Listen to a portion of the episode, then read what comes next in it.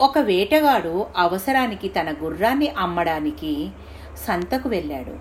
గుర్రానికి సరైన బేరం కుదరక గుర్రాన్నిచ్చి ఆవుకు మారకం వేశాడు. మరొకరి సలహా తీసుకొని ఆవునిచ్చి గాడిదకు మారకం వేశాడు. గాడిదనిచ్చి బూట్లు తీసుకున్నాడు. చివరకు బూట్లిచ్చి ఒకటి టోపీ తీసుకున్నాడు. ఆ టోపీతో ఇంటికి వస్తూ దారిలో వంతెన మీద నడుస్తుంటే రాయి తగిలి బోర్లా పడ్డాడు. టోపీ కాస్త నదిలో పడింది.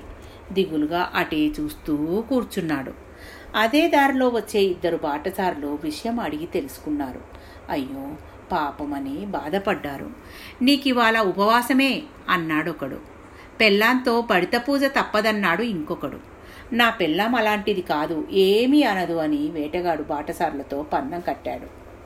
బాటసారులిరువురు వేటగాడింటికి వెళ్ళారు. వేటగాడు గుమ్మంలో నుంచి భార్యను పిలిచాడు. వాడి పెళ్ళాం ఎదురుగా వచ్చి మావా వచ్చినావా? అంది ఆప్యాయంగా. వాడు జరిగింది చెప్పడం మొదలుపెట్టాడు వేటగాడు.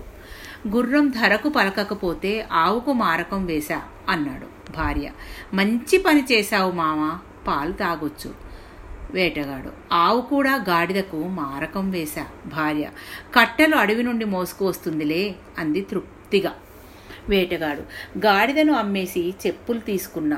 భార్య అడవుల్లో రాళ్ళు రప్పలు తగలకుండా ఉంటుందిలే మావా అంది. వేటగాడు అవి కూడా ఉంచుకోలేక టోపీకి మారకం వేసిన. భార్య సరేలే మావా ఆ టోపీతో అందంగా ఉంటావు. వేటగాడు కానీ వస్తా ఉంటే నేను వంతెన మీద పడితే టోపీ జారి నీళ్ళలో పడ్డది. భార్య. పోతే పోయిందిలే మావా నీవు పడిపోకుండా ఉన్నావు. అంతా అడవి తల్లి దయ అని తృప్తిగా ముద్దు పెట్టుకుంది.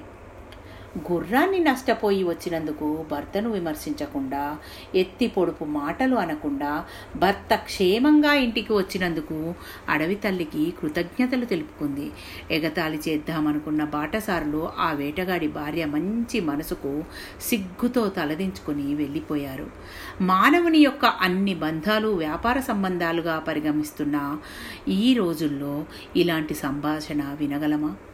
కరుగుతున్న క్షణానికి జరుగుతున్న కాలానికి అంతరించే వయసుకి చివరకు మరుపురాని జ్ఞాపకాలుగా మిగిలేవి జీవితంలో జరిగే కొన్ని మంచి సందర్భాలే.